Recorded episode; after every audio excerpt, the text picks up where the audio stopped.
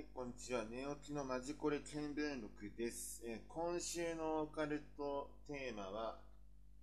伝承階段その2ですね。はい。で、えー今日、えーやっていく、まあ、お話っていうのが、メリーさんの電話、ベッドの下の死体、日焼けサロン、この3つで、えーお届けしていこうかなと思います。それでは、まあ、早速、まず1つ目、メリーさんの電話。メリーさんの電話って、これ2011年に、まあ、映画が公開されたんですよね。うん。まあ、あの、概要としては、その、まあ、概要というか、まあ、物語。物語としては、まあ、主人公の、えー、女子校のカルテ部に所属する、美奈子と真由美。真由美じゃねえや。真由子。の、まあ、二人。と、まあ、まあ、他の部員を、まあ、集めて、強化合宿に向かったんですね。で、その山奥の施設で、部員の一人が、まあ、突然発狂しだしたことを機に、一人また一人と、消失するというね、まあ怪奇現象を、まあ、起きてしまうんですよ。はい。で、まゆこは原因を探るべく、まあ、30年前に起きたとまあ言われている、まあ、事件を、まあ、事件、謎をね、えー調べることにしたわけですよ。でね、その、県外であるはずの、稲子の、その、携帯電話が、突然鳴り響き、受話器の向こうから少女の声が聞こえる。もしもし、あたしメリー、今、向かってる。まあ、これがね、まあ、まあ、ざっくりとした、ざっくりとした、その、まあ、物語の、まあ、まあ、あらすじみたいなね。うん。これが、まあ、このね、映画の題材となっていたのが、まあ、同じ同名の都市伝説、メリーさんの電話だったというね。ある日、少女が、引っ越しの際古くなった外国製の人形、メリーを、まあ、捨てていくとね、うん。その夜、少女に電話がかかってくる。それがね、私、メリーさん、今、ゴミ捨て場にいるの。少女が恐ろしくなって電話を切ってもまたかかってくる。私、メリーさん、今タバコ屋の角にいるの。そしてついに、私、メリーさん、今あなたの家の前にいるの。っていうね、電話がまあかかってくるわけだよ。で、それはまあ怖くなるよね。家の前にいるんだもん。うん。で、まあ、怖くなった少女は思い切って玄関のドアを開けたんすよ。まあ誰もいないと。うん。やはり誰かのいたずらかと思って、まあ、ほっとしてまあ胸をなで下ろした直後、またもや電話が。あたし、メリーさん、今あなたの後ろにいるの。で、ここでね、その、話が終わるというね、一番怖いパターンのやつ。うん。でね、その、まあ、人形とその電話ができるっていうのが、まあその、まあ、昔、まあ、まあ、あの、リカちゃん人形っていうのが流行ってて、で、それでなんか、そのなんか専用だ、専用ダイヤル、あれをなんかやると、あれ無料だったのかな？あの、まあ、電話がなんかできるみたいなんでね？うん。うん。で、なんかそれが、まあ、発端となっているんじゃないかと言われていて、で、まあ、そのまあ、リカちゃん人形っていうのはどういうものかというと、まあ、ビニール玩具のメーカーだった宝、まあ今だと、まああの、宝トミーなんだけど、うん。まあその、1966年に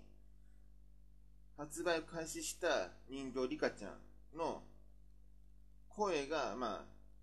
聞こえるサービスっていうのが、その、まあ、リカちゃん電話なんだけど、まあ、もともと、まあ、お客、お客のね、その、女の子から、宝本社に、リカちゃんいますか？と、電話がかかってきたことをきっかけに、その、その、なんだ、サービスが始まったと。で、半世紀以上経った今もね、なんとそのサービスは続いているというね。これまあ、今の、女の子でも多分、どうなんだろうね。やるのかな、そういう電話とか。どうなのかわかんないけども、まあ、今でも続いていると。で、1970年、まあ、後半から、まあ、巷でこんな、まあ、噂が流れるようになったというね。うん。一人で、その、留守番をしている、その、女の子が、リカちゃん電話にかけると、リカちゃんが、これからお出かけすることに、するところなのよ、という、えー、内容が流れると。で、もう一度電話すると、お出かけ中、さらに電話すると、あなたの家の前よと。で、まあ、そういうふうになって、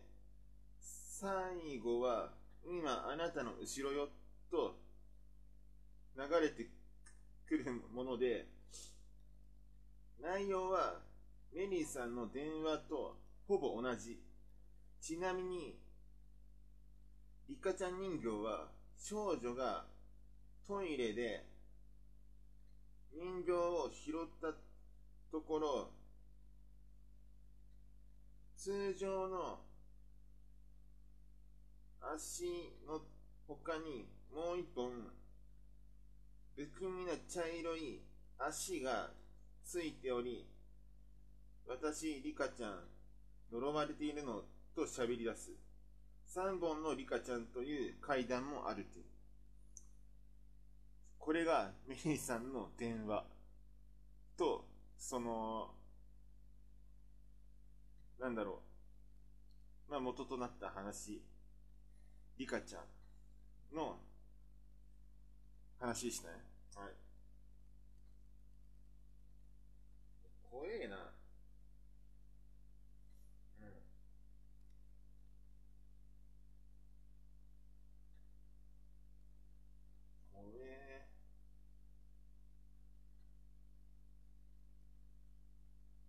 続いて、ベッドの下の死体。アメリカ・テキサス州に住む一人のカップルがラスベラスベガスに出かけ、豪華ホテルに泊まった。部屋はゴージャスで眺めも抜群。ただ一点、どことなく異臭がする。どうもベッドの下あたりから匂っているっていう。二人が試しに覗いてみると、なんと男性の死体が転がっていた。慌ててフロントに電話をかけ、やってきた従業員が死体を片付けを終えると、支配人、支配人らしき男が近づいてきた。この度はご迷惑をおかけし、えー、大変申し訳ありませんでした。すでに警察にも連絡しております。お詫びというわけではありませんが、当ホテルの最上級のお部屋を用意たしましたので、よければそちらにお泊まりいただけないでしょうか。もちろん代金はいただきませんというね。まあ気持ちがいいものではなかったが、最上級の部屋にタダで泊まれるならいいか。まあ、二人は支配人のまあ提案を受けることにして、すると支配人が小声で、ただ、こちらにサインをいただきます。と、まあ、書類を差し出した。見れば、今日のこの部屋で起きたことについては、絶対他言しませんという一文が、あの、書かれている一瞬の躊躇の後、カップルの男性がサインすると、支配人は満面の笑顔になった。これは、1980年代半ばに流れた都市伝説で、日本人観光客が主人公になったり、舞台がメキシコのリゾート地に変わったりと、まあ、様々なパターンが生まれたが、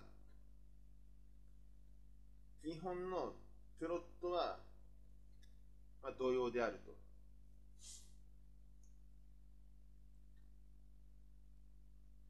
あの、突筆すべきは、この話が巷で広がった後、実際に似たような事件が起きているという点。1999年、アメリカ・ニュージャージー州アトランティックシティのモーテルの一室で、マンハッタン在住の64歳の男性の死体が見つかった。泊36ドルという格安格安格安料金に引かれたドイツ人が、あまあ、宿泊したものの、異臭があまりにひどく、フロントにクレームを入れ、部屋を変えてもらった後、客室係の女性が清掃に入り、ベッドの下から遺体を発見した。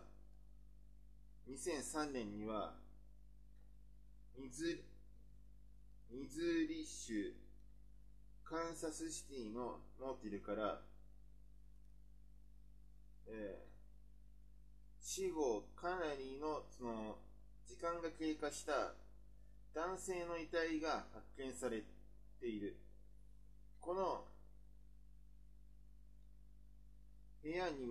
男性客が3連泊していたが、その間、何度もフロントに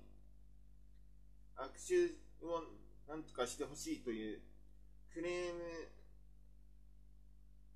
のま電話が、ま、入れており、ようやく客室係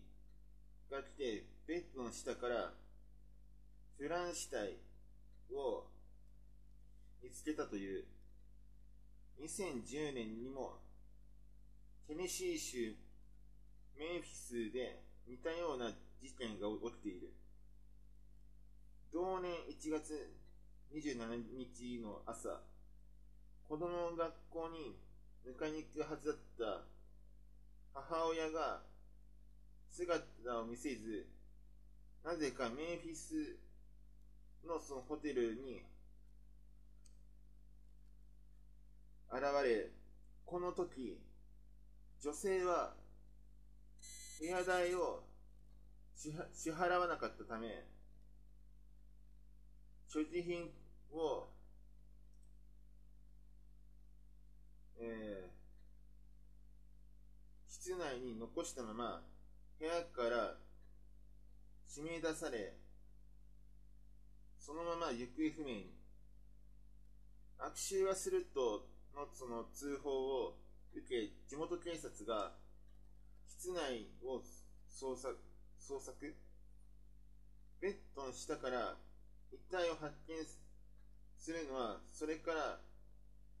1ヶ月、ヶ月半後の3月15日。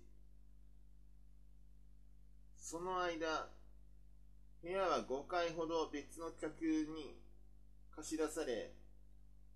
ホテルの従業員が何度もそう、清掃を行っていたにもかかわらず、異常に気づかなかったのは謎でしかないと。一連の事件は都市伝説と関係があると思えないが、話に説得力を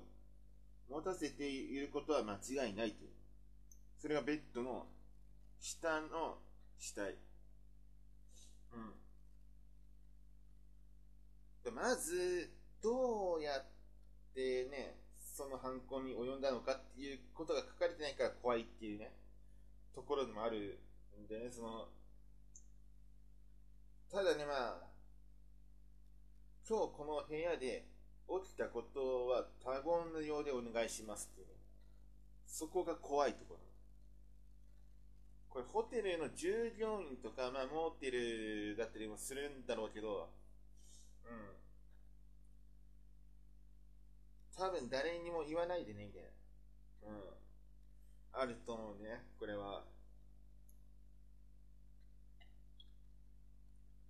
次、最後。日焼けサロン。これはね、日焼けサロンは本当にもう90年代なんじゃないかな。うん。90年代、まあ、2000年代でもまあ、まあ、初期頃に多分流行ったんじゃないかな。うん。まあ、ある、その、女子高生が毎日のように日焼けサロンに通っていた。彼女は早く肌を焼くために一つの店で満足せず、別の日焼けサロンを何軒もはしごするほど熱心であった。が、自分の望み通りに小麦色の肌を手に入れた頃から彼女に腹痛が遅いやがて腹部から異臭がするまでになったというね。急いで飛び込んだ病院に、あの、診察を受けたところ、医者が神妙な顔で言ったんですね。非常に珍しく、あなたにとってお辛い話ですが、あなたのお腹の中は半分焼けてしまっています。まるでオーブンか何かで体の中を焼かれたような状態です。何か心当たりありませんか？と。彼女はサロンで長時間にわたり体を焼きすぎたため、皮膚だけでなく内臓まで焼いてしまったという。一度焼けた肉を元の状態に戻す方法は、まあ、今にもね、その、そういうね、元に、元の状態に戻すなんていうのは、ありえないし、まあ、できるわけがないんでね。で、間もなく、彼女は死んでしまった。で、まあ、これがね、その、1990年代後半から2000年代前半のガングロブーム。の頃に、女子高生の間で流れたのは都市伝説で、当時は、至る町、今日焼けサロンがあり、肌を小麦色にするのが若い女性のその最先端ファッションっていうのがあって、ではこの話は実際に起きた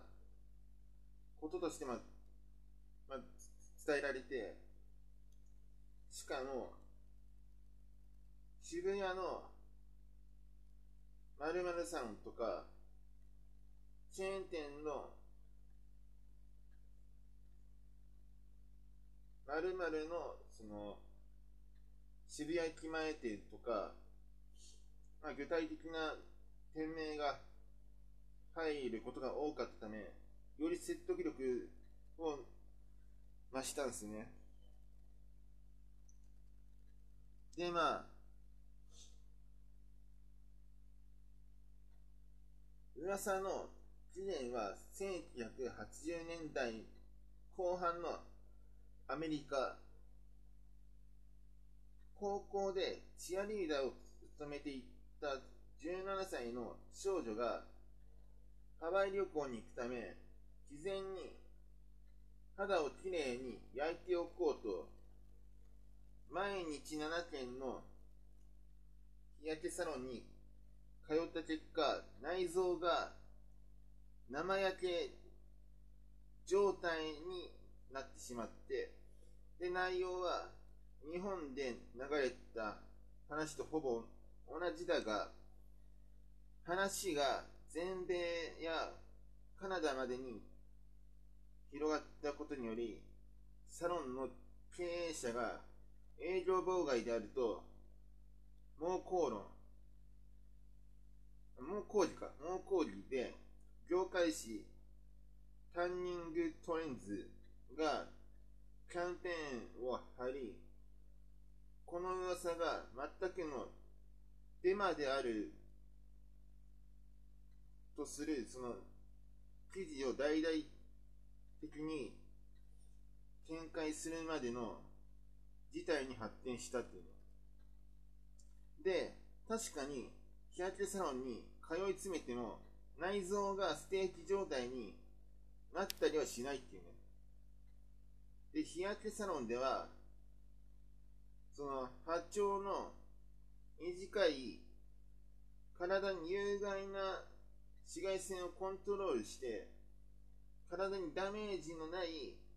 波長の長い紫外線を使ってるということで、まあ、安全というね、そのアピールをしているわけです。しかし、色が黒くなるのは、肌に、その、障害が起こった結果、メラニンがたくさん作られたためであって、皮膚のダメージなしに褐色の肌を得ることはできないっていうのも、また事実という。時間の経過とともに、皮膚にシミやシワが出て、時には皮膚がんをその発症する危険性もあるよという、これは日焼けサロンの、まあ、都市伝説。都市伝説じゃねえ。えー、っと、伝承階段でした。いやさっきまで都市伝説、都市伝説言い言い過ぎだ。まあ、都市伝説込みの、まあ、伝承階段ということで、はい。それで、えー、面白かった方は、あの、各ポッドキャストのところに、あの、あれがあるんで、Spotify、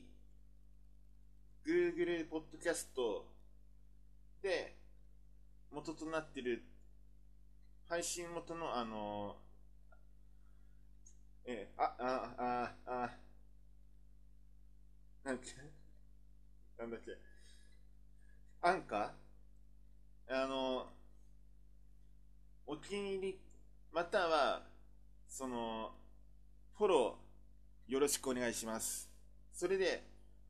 これまだ言ってなかったね。あの、ツイッター、ツイッターの、えー、アカウントなんですけども、yuke アンダーバー oha